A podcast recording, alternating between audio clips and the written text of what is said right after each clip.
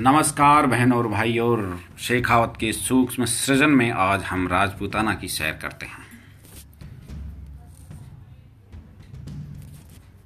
आज का राजस्थान अपने अतीत का स्मरण करता है तो उसके बदन में उसी तरह विक्षोभ उत्पन्न होता है, जिस तरह जिस तरह किसी समंदर के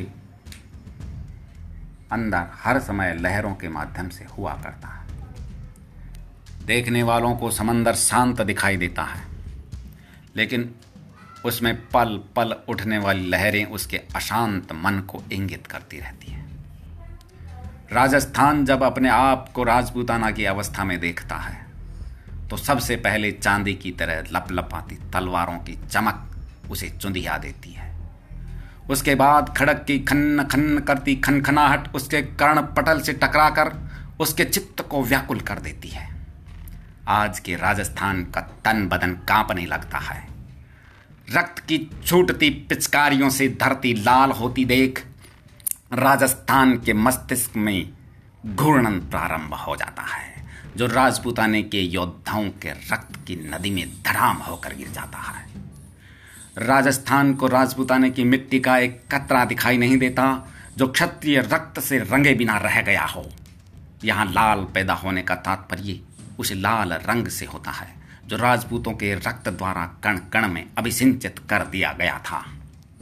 राजपूताने की मिट्टी में खेलकर क्षत्राणियाँ पलती बढ़ती और अपने दूध के श्वेत रंग से राजपूत पैदा करके राजपूताने के रज को रक्त से तृप्त करती, तब जाकर राजपूताना वीर प्रसुता भूमि कहलाने की हिम्मत रखता है। अश्वों की हिन हिनाहट से अचेत पड़े राजस्थान में चेतना आती है।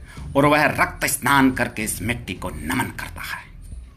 राजपूतों की तीन तीन पीढ़ियों के एक साथ दिए गए बलिदान से राजस्थान का माथा नत हो जाता है। राजपूताना के हर एक गाँव और शहर के संस्थापक राजपूतों का नाम अपनी महिमा का बखान खुद कर रहा है। हर जगह भूमिया और जुंझार धरती की वेदना को शांत करते हुए दिखाई देते हैं। परंतु आज राजपूती रक्त से रंगी इस महान मिट्टी में ऐसा क्या हुआ कि तलवारों की खनक ही मिट गई। रक्त की प्यासे इस धरा को कौन सा अमृत प्राप्त हो गया?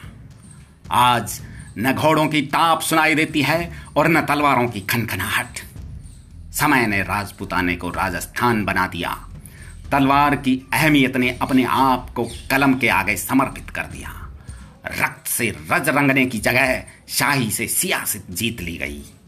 जिस कारण से राजपूताना अपना अस्तित्व रखता था, वह कारण ही समाप्त कर दिया गया। राजस्थान अपने वर्तमान में खुश है। यह देखकर कि मिट्टी का लाल रंग अब शाही के रंग से रंगता जा रहा है।